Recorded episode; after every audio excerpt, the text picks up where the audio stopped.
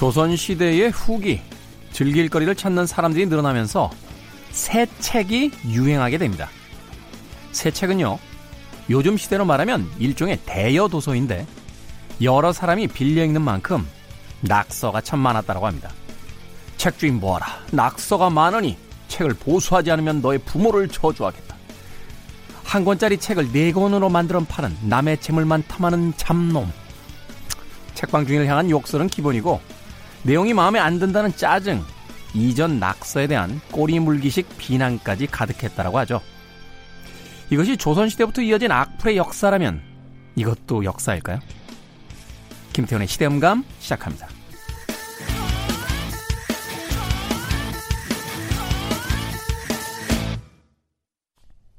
그래도 주말은 온다. 시대를 읽는 음악 감상의 시대음감 김태훈입니다.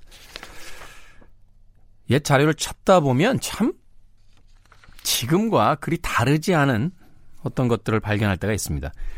오늘 오프닝에서 이야기한 어, 조선의 새 책, 그러니까 세낼 세자를 쓴다라고 그래요. 빌려준다. 뭐 이런 뜻이 되겠죠. 조선 시대에도 이 대여 도서가 있었는데 이 당시에 소설책이 워낙 고가였기 때문에 전문 필사자들이 이제 필사한 책을 돈을 받고 빌려주는 일종의 대여 도서업, 새 책업이 유행을 했다라고 합니다. 저작권료는 안 냈겠죠. 일종의 이제 불법 도서일 수 있을 것 같은데 주로 이제 중국에서 들어온 소설들을 어, 우리나라 말로 이제 번역한 그런 소설들, 그러니까 고소설이라든지 업문 소설들이 유행을 했다고 합니다. 사대부뿐만이 아니라 그 서대부 가의 이제 여자들 또 서민들까지 어, 이 신간 소설책을 빌려다 놓고 무료함을 달랬다라고 했는데 사람들의 심리가요, 어, 무언가를 대하고 나면 거기다가 자기 의견을 그렇게 담고 싶어 하는 것 같아요. 밑줄을 거놓고 그 밑에다 자신만의 어떤 해석을 올려놓거나 혹은 내용이 마음에 안 든다고 작가에게 욕설을 퍼붓고 또 책의 상태가 좋지 않다고 책 대여업자에게 어, 한마디 하는 그런 글들이 굉장히 많이 있었다고 합니다. 몇 개인데 좀 읽어드려요. 네. 이책 주인은 볼지어다. 책이 재미있어 잘 보았다마는 책 주인의 뭐가 생각이 절로 나서 기별하오. 네 부디 너의 어미를 단장시켜서 이 글쓰, 글씨 쓰신 양반에게로 시집 보내라. 뭐 이런 이런 글이 있었다는 거예요. 이게 무슨 얘기예요, 도대체? 책을 재밌게 봤는데 예. 책 주인의 엄마가 갑자기 생각이 나서 곱게 단장을 시켜서 책을 쓴 사람에게 시집 보내라. 자기들 마음대로인 거죠. 그러니까 한마디로 이야기해서 책임지지 않는 이야기를 남발했던 겁니다. 웃곤 있습니다만 이 이야기 왜 하고 있는지 여러분들 아마 아실 것 같아요. 지난 월요일 평소 악플에 시달렸던 한 어린 배우가 아, 갑작스럽게 세상을 떠났습니다. 악플에 대한 자성의 목소리가 나오고 있습니다만 어, 이번에는 조금 강하게 어, 목소리들이 나오고 있는 것 같아요. 어, 청와대 그 어, 뭐라고 하죠 그걸? 음. 아, 아, 맞아요, 맞아요. 국민청원 홈페이지. 하여튼, 어, 그곳에도 설립법을 추진해 달라. 말하자면 인터넷 실명제를 추진하다. 하자. 하는 이야기들이 나오고 있다고 합니다. 사실 2007년도에 어, 제정이 되었다가 위헌 판결이 나서 2012년 5년 만에 폐지가 됐습니다. 저는 사실 당시에요, 어, 실명제 폐지론자였어요. 민주적인 그 사회에서 물론 자신의 언어에 그 책임을 지는 것도 중요합니다만 어떤 자유로운 공론의 공간을 그 막을 수 있는 어, 법이 생긴다는 건 얻는 것보다는 잃는 것이 더 많다라고 어, 생각을 해왔습니다. 그런데 사실은 이 어린 배우의 갑작스런 어, 사고를 접하고 나서 그 생각이 참 많이 흔들리네요. 우리가 과연 이 무한대의 자유를 누릴 만큼의 성숙함을 가지고 있는 사회인지 그 부분에 대해서 어, 의심이 되기 시작하는 그런 시기입니다. 자, 시대 이슈들 새로운 시선과 음악으로 풀어보는 시대 음감. 토요일, 일요일 오후 2시 5분 그리고 밤 10시 5분 하루에 두 번 방송이 됩니다. 팟캐스트로는 언제 어디서든 함께 하실 수 있습니다. 최근에 그 기사 보니까요. 어, 설리의 본명이 진리라고 어, 알려지더군요. 그런데 우리는 그녀의 사망 기사에도 그녀의 본 이름이 아닌 그저 우리가 알았던 우리가 기억하고 있는 설리라는 이름으로서 어, 많은 글들을 쏟아냅니다. 그녀의 진짜 모습을 볼 수는 있었던 건지 또 보기는 한 건지 위트니 유스턴이 노래합니다. My name is not Susan.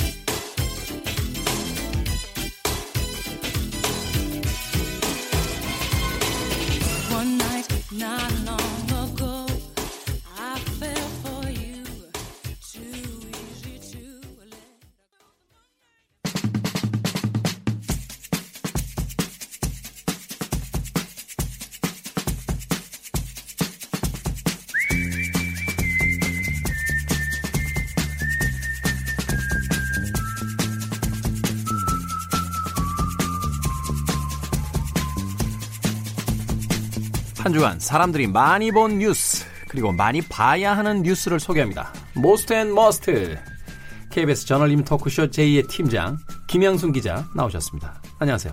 네, 안녕하세요. 네.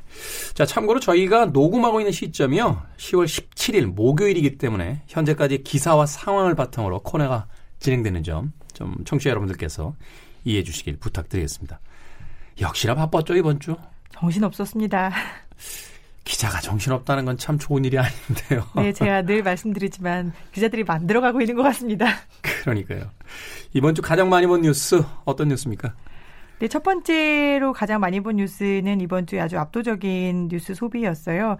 마음 아픈 뉴스였는데 앞서서 오프닝에서도 소개를 네. 해주셨습니다. 예, 가수 겸 배우 설리 이제 본명은 최진리 씨가 자택에서 숨진 채 발견됐다는 소식이 전해졌습니다.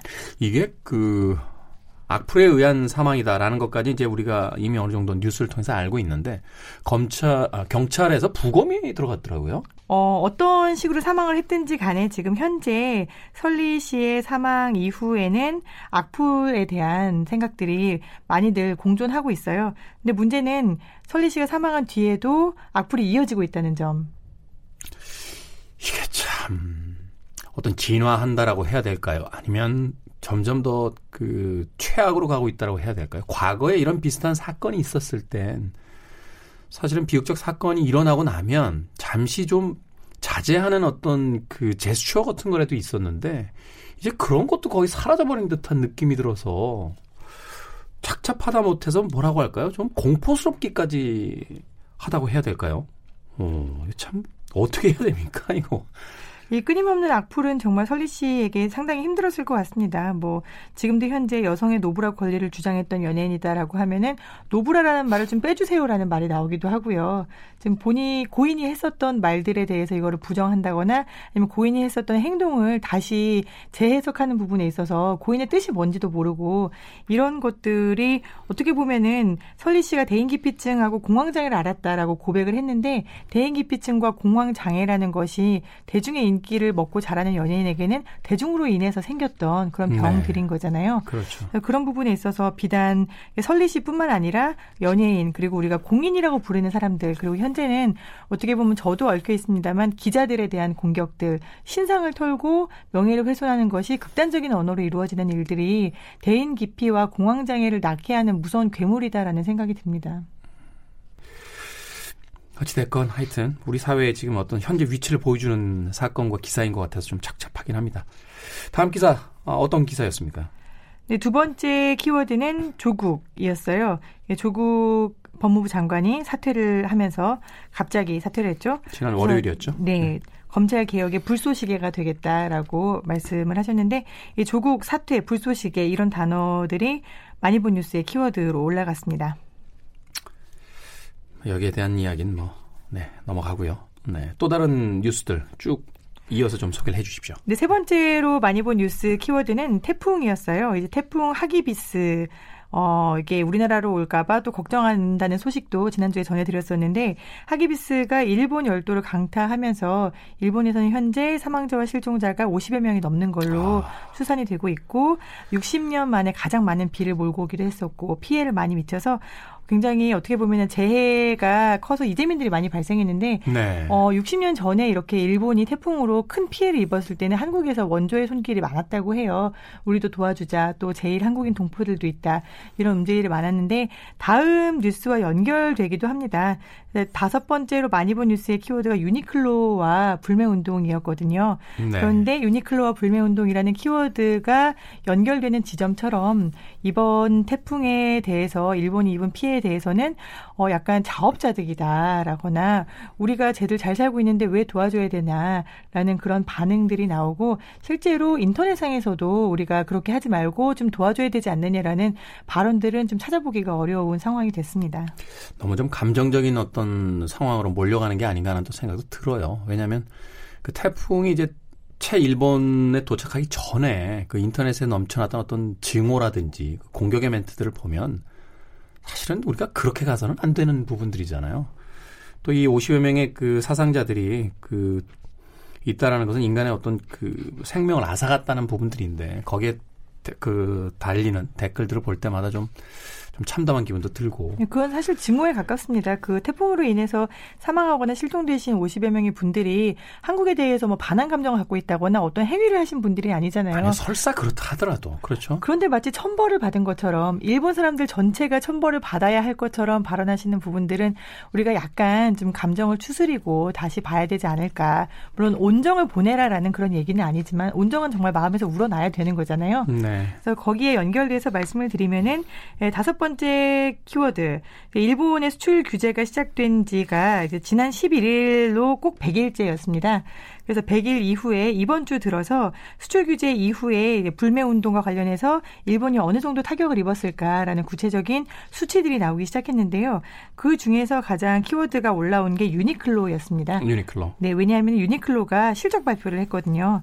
그래서 실적 발표를 했는데 우리는 유니클로 안 간다고 되게 불매 운동을 많이 했다고 생각했는데 유니클로의 글로벌 매출이 사상 최대를 기록했어요. 음, 네. 그래서 이제 우리가 안 간다고 했는데 어떻게 된 일인지 하고 속내를 뜯어봤더니 글로벌은 이제 한국뿐만 아니라 중국도 포함이 되어 있는데 중국과 홍콩에서 유니클로의 매출이 어, 전년 대비해서 7% 이상 상승을 했어요. 그러다 보니까 사상 최대 매출을 기록했던 것 같고요.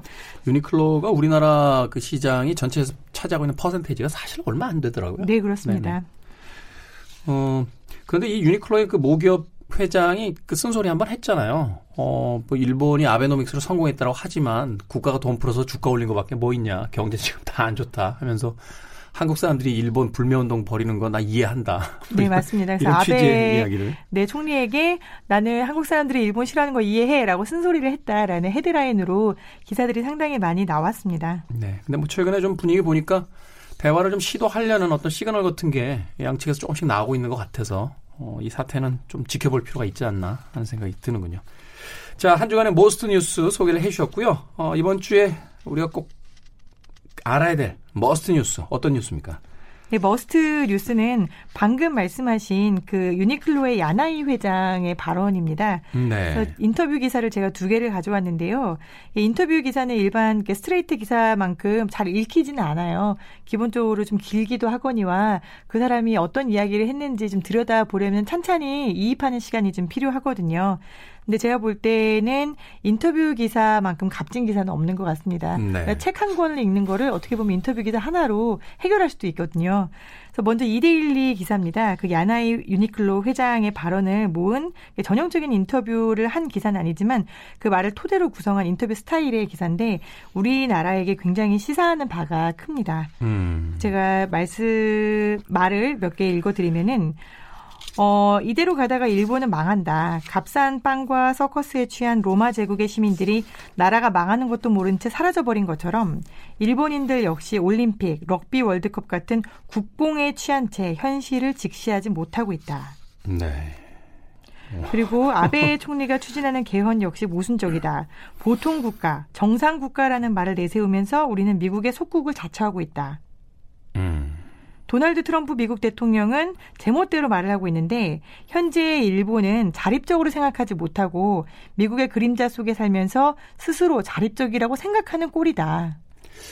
상징적인 그 동영상 하나 있었잖아요. 그 트럼프랑 골프 치다가 급하게 쫓아가다 그 홀에 떨어지셔가지고 그런 모습 뭐 이런 것도 보도가 되곤 했는데 사실 최근에 일본이 미국 눈치는 엄청나게 보고 있는 것 같아요.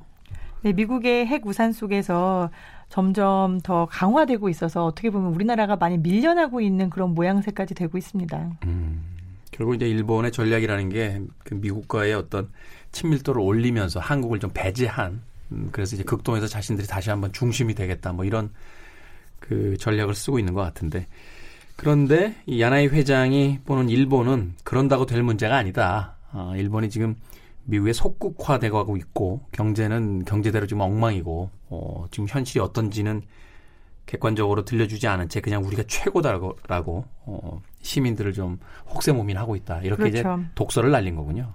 또 이런 말도 했어요. 일본은 대개혁이 필요하다. 세출을 절반으로 깎아서 공무원을 줄이고 제대로 기능하지 않고 있는 참의원과 중의원은 차라리 하나로 합치는 게 낫다.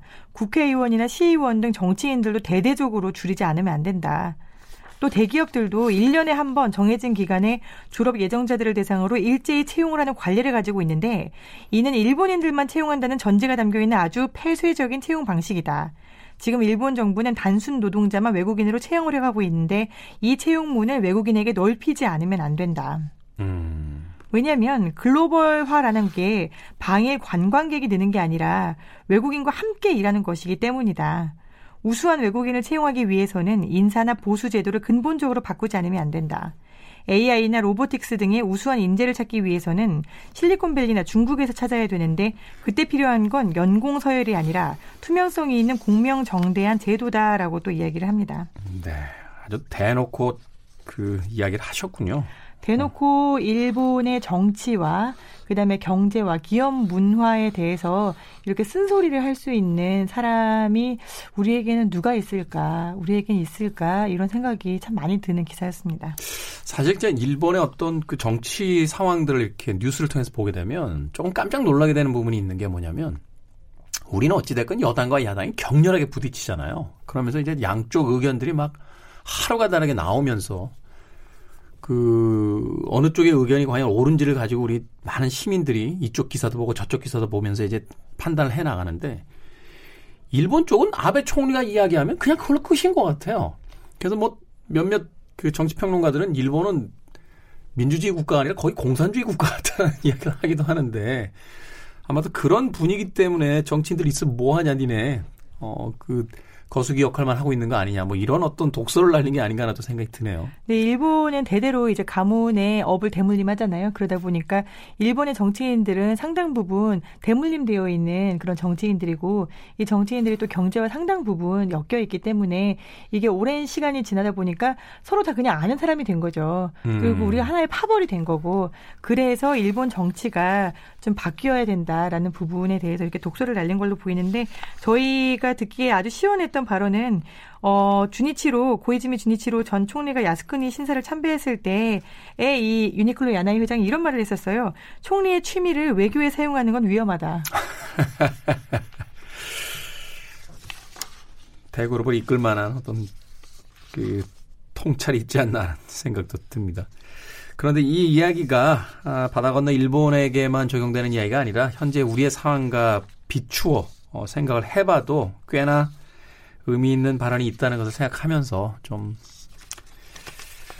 좀 우울한 한 주긴 했습니다만 다시 한번 좀 심기일전해야 되지 않을까 네, 하는 생각이 좀 드는군요. 네, 야나이 회장이 마지막으로 이런 멘트를 했거든요. 나는 이 나라에 질려 있지만 절망하지는 않는다. 왜냐하면 국가가 망하면 기업과 개인도 미래가 없기 때문이다. 즉 쓴소리는 정말 약이 되기 위한 쓴소리다라는 그런 발언인 것 같은데요. 거기에 대비해서 제가 인터뷰 기사 하나 더 가져왔는데 뭐냐면은 카카오 대표 조수용 대표를 인터뷰한 기사가 조선일보에 실렸었습니다. 네. 근데 이 기사가 상당히 좋은 기사였는데 많이들 못 보셨더라고요. 그래서 제가 링크도 좀 달아놨으니까 혹시 관심 있으신 분은 링크 타고 가셔서 전문을 보셔도 좋을 것 같은데 이 조수용 카카오 대표가 했던 이야기 중에 가장 저희가 기억해야 되는 거는 카카오의 사운이 신뢰, 충돌, 헌신 음. 이세 가지라고 해요. 즉 신뢰에 기반해서 충분히 논쟁을 하고 충돌, 즉 부딪혀서 나온 결론에 대해서는 헌신, 모두가 한 방향으로 헌신을 하자. 정치권만 보면 이제 충돌만 있지 신뢰하고 이제 헌신이 좀 사라진 듯한 그런 느낌도 드네요. 저도 사실 이 인터뷰 기사 봤었는데 가장 기업인으로서 인상적이었던 부분은 결국은 사람이다. 아, 좋은 사람이 떠나지 않고 남게 만들어주는 것이 바로 경영자가 해야 될 일이다. 그러면 나머지 일은 그 사람들이 다 알아서 한다라고 하는 그 부분 굉장히 인상적이긴 했습니다. 네, 맞습니다. 그게 제목이었어요. 사람이 좋은 사람이 안전감을 느낄 수 있는 조직이 성공할 수 있는 조직이다. 그래서 어떻게 보면 조직론적에 대한 그런 제목을 뽑았는데 사실 인터뷰 전문을 다 읽어 보시면은 우리가 지금 현재 상황에서 국가 내에서 우리가 서로 서로 충돌을 많이 하고 있잖아요. 내적인 충돌도 있고 외적인 충돌도 있는데 이 충돌이라는 게 그냥 충돌로 끝나지 않고 하나의 어떤 결론을 내서 서로 그 바람에 즉 우리가 변 하고 개혁하고 이 바람에 좀 헌신을 할 수 있으면 좋겠다. 그리고 그게 어떤 문화로부터 나오느냐에 대한 이야기여서 꼭 한번 좀 읽어보시면 좋을 것 같았습니다. 네, 상명하복의 그 대기업 문화가 좀 사라져 가고 이제 스타트업 기업들을 중심으로 한 새로운 기업들의 문화가 등장을 하고 있으니까 어떤 순기능을 통해서 어, 정치의 문화도 좀 바뀌어가기를 좀 기대를 해보도록 하겠습니다. 자, 오늘도 저널리즘 토크쇼 제2의 팀장 김영순 기자와 함께했습니다. 고맙습니다. 감사합니다.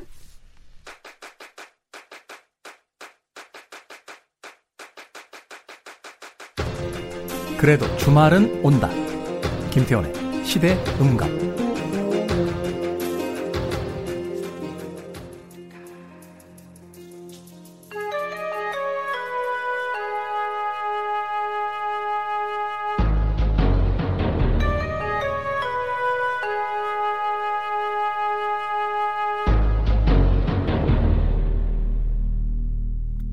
변호사 D의 헌신.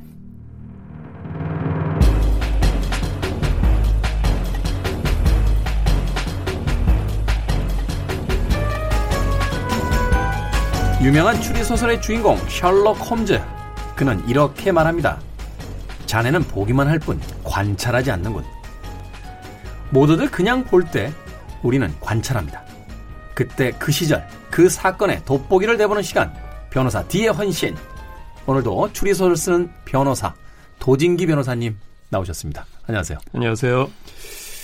투잡이신 거잖아요. 예. 이 많은 사람들이 이제 투잡을 꿈꾸는데 저도 사실은 뭐 몇 가지 일을 같이 이렇게 하는 뭐 그런 시기도 많았는데 가장 필요한 게 뭘까요? 투잡 쪽에게. 저는 변호사와 작가를 투잡하고 있지 않습니까? 네. 둘 다 공통적으로 눈을 쓰는 직업이에요. 그래서 눈을 좀 관리하는 게 저한테는 굉장히 중요했습니다. 아, 그러니까 이제 자료를 보거나 예. 그 글을 써야 되니까. 예. 어. 그 화면을 저도 모르게 집중해서 한 30분 이상 봐버리면 눈이 잘 안 보이는 거예요. 그렇죠. 이게 예. 또 컴퓨터 그 모니터 쳐다보고 있으면 예. 눈 많이 아프죠. 눈 관리가 제일 힘들었고요. 그 다음 중요한 게 역시 주변 여건이죠.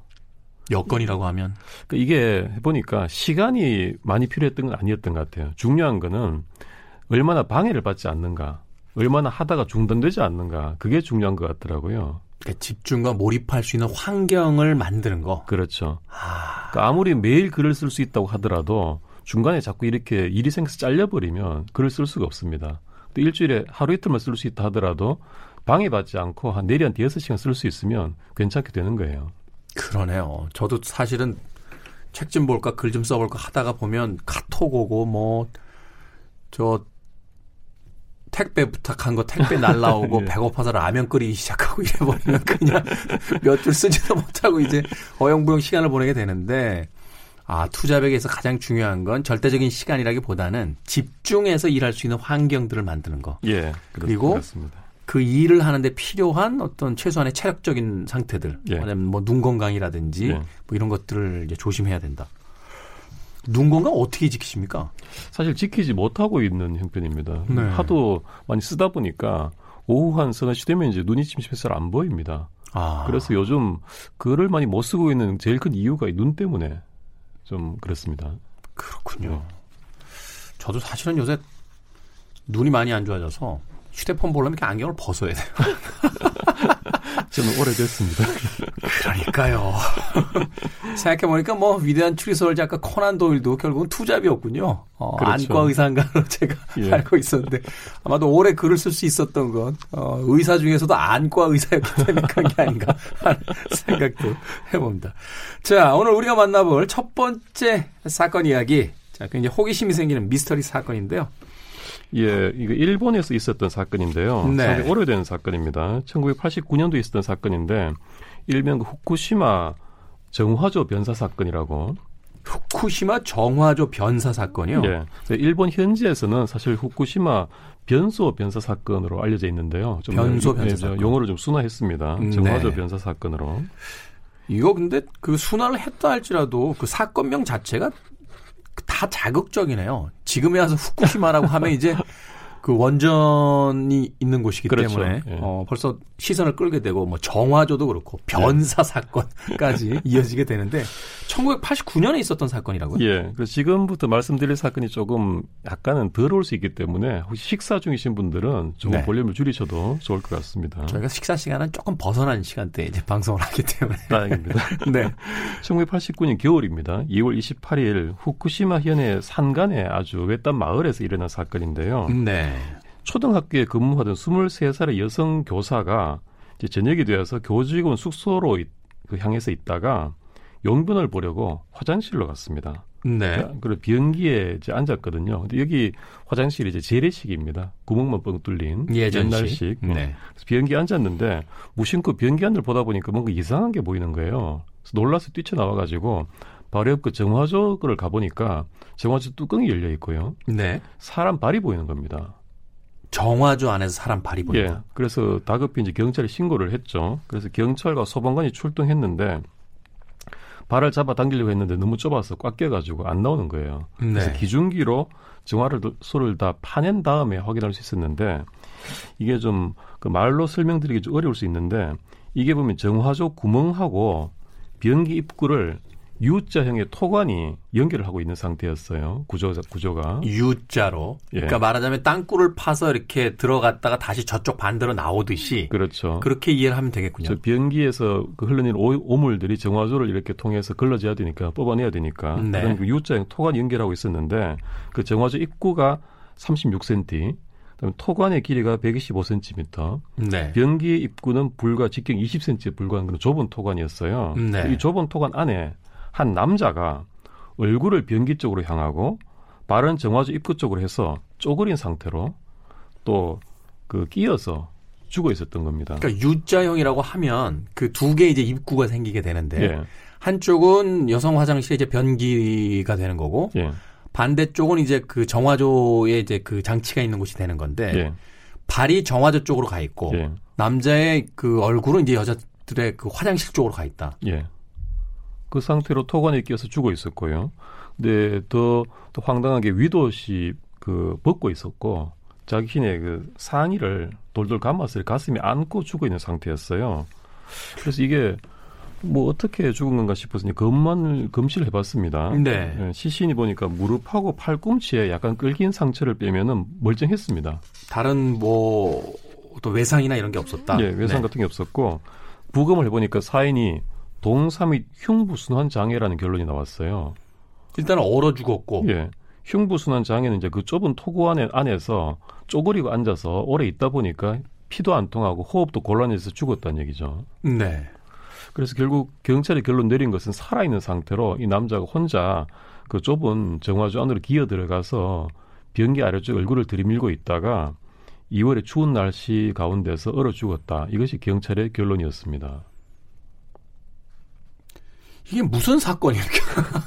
상식적으로 그 납득이 안 가는데요. 그러니까 뭐 소위 좀 어떤 변태적 성향이 있어서 네. 여성들의 화장실을 이제 훔쳐보겠다라고 하더라도 상황 자체가 납득이 좀 안 가는 상황인 거 아닙니까? 그렇죠. 그래서 굉장히 많은 의혹을 낳았죠. 경찰이 내린 의혹은 바로 그거였거든요. 이 남자가 그 여성 교사를 훔쳐보기 위해서 정화조에 몰래 들어갔다가 정화조가 좁아서 빠져나오지 못한 채 그 안에서 동사 및 뭐 순환장애를 얼어 죽었다라는 결론인 거거든요. 이 남자는 그 여성의 그 여, 여교사의 숙소에서 10분 정도 떨어진 가까운 마을에 사는 26살의 젊은 남자였어요. 회사원이고.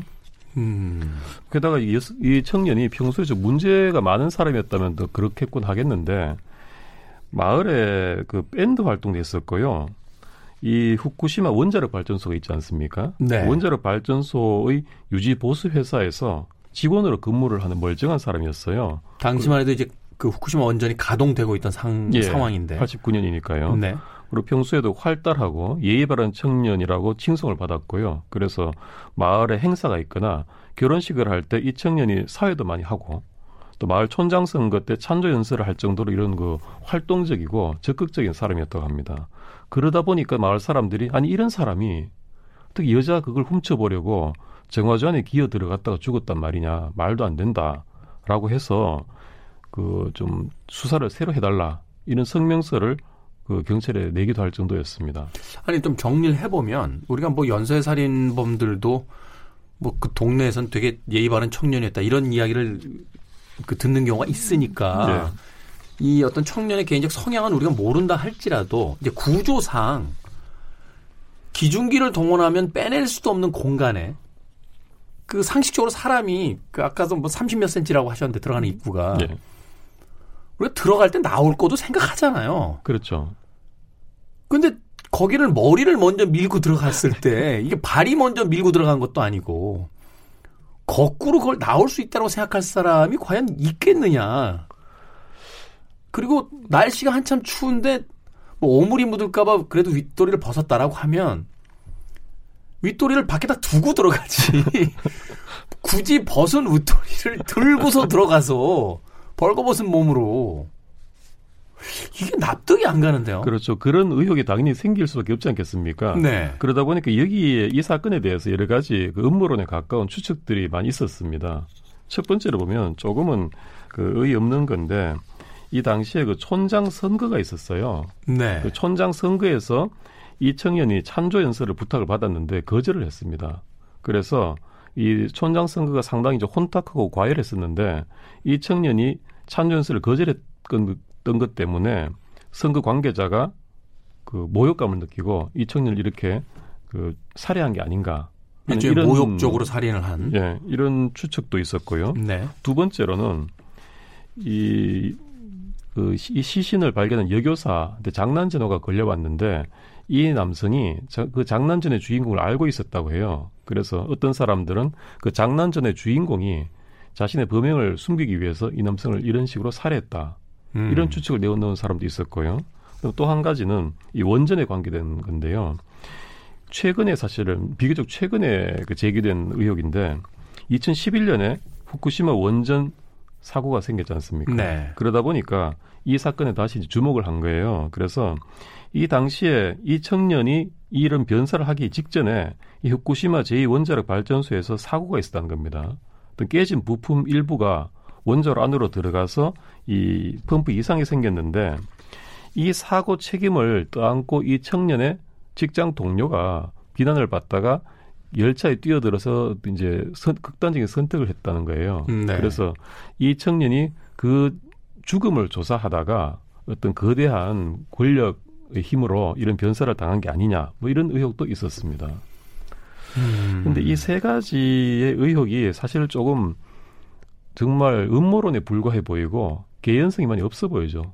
동기로나 구조상으로나. 그렇죠. 일단은 뭐 그럴 듯해 보이기는 합니다만 어떤 물적 증거가 받쳐주는 게 있는 것도 아니고 예. 뭐 추가적으로 그 정황에 이제 그 더해지는 어떤 증언이 있는 것도 아니니까. 예. 그리고 결국은 경찰이 이런 거센 재수사 요구에도 불구하고 수사를 종결해 버렸습니다. 네. 근데 그것도 이유가 있는 것이요. 과학, 의학에 따른 부검 결과상 동사 및 흉부 압박사로 나왔지 않습니까? 네. 그리고 실제로 그 팔꿈치 까인 정도 말고는 외상도 없었어요. 그렇다면 살아서 들어갔다가 죽은 것으로 판명이 됐던 얘기거든요. 네. 타살 흔적도 없다고 판명이 났고요. 그래서 이 청년을 만약에 외부에서 깜짝같이 살해를 하고 그런 그런 곳에 그런 모양으로 집어넣는다는 것이 더 어려울 수 있다는 거죠. 별 그렇죠. 흔적도 없이. 이게 동사를 하게 되면 몸이 딱딱하게 굳을 텐데 그냥 네. 사람이 사망을 해도 굳는데 네. 그 상황에서 그 좁은 틈에다가 그 시신을 밀어넣는다는 건 거의 불가능한 일이잖아요. 불가능하고 했다면 만에 안 했다면 온몸에 상체기가 훨씬 더 많이 났겠죠. 끌긴 상체 같은 것들이. 그렇죠. 본인이 들어간 게 아니라 밀어넣은 거니까. 예. 뭐 아니면 또두 두 번째 이 의혹에서 제기하는 바듯이 만약에 산채로 협박을 해서 그쪽에 들어가게 했다고 한다면 적어도 들어간 상태에서 이 사람이 살아 있었다면 나오려고 발부동 치거나 이렇게 했을 텐데 그런 흔적도 없었다는 거죠. 어디까지나 평온한 시체 상태였어요. 그렇다면 사실 남은 것은 이 의학적인 부검 결과에 비추어서 또 정황에 비추어서 이 청년이 결국 자기 스스로 이 여성을 엿보기 위해서 스스로 이어 들어갔다가 그 추위에서 피도 돌지 않고 호흡도 곤란해져서 얼어 죽은 것이 아닌가 하는 경찰의 결론이 타당해 보이거든요. 근데 이렇게 생각해 볼 수도 있지 않나요? 본인이 그 여성을 훔쳐보기 위해서 들어갔다 하더라도 날이 추워지고 동사할 정도의 어떤 고통이 오게 되면 일단은 빠져나가려고 할 거 아닙니까? 예. 그러면 몸부림을 쳤을 거고 뭔가 좀 그 몸을 움직이다 보면 더 심한 어떤 상처도 나고 그 안에서 이제 움직이면서 벌어졌던 여러 가지 어떤 상황들이 있을 텐데 그것도 아니고 사람이 자기가 동사가 돼가고 있는데 아주 평온하게 아 추워지네 하면서 그냥 그냥 그 안에서 동사를 맞이했다는 것도 사실은 납득이 안 가니까요. 그렇죠. 사실 저도 뭐 동사 직전까지 가보지 못했습니다만 그 너무 추워서 동사를 하게 되거나 아니면 이제 흉부 압박사라고 되어 있으니까 혈액이 안 돌고 숨쉬기가 곤란해져 가지고 이렇게 약간 정신을 잃어가는 상황이라면 자신도 모르게 그런 무기력한 상태에 이렇게 점점 젖어들듯이 그렇게 빠져버리는 경우도 있지 않을까. 보통 음. 이렇게 눈 속에서 잠잠 죽는다 그러지 않습니까? 그렇죠. 자기도 모르는 사이에 동사를 해버린다는 거죠. 그런 상황일 수도 있었던 것 같고 또 이 청년이 이게 그 28일 날 발견됐지만 사망 추정 시각은 26일이었어요. 그런데 아.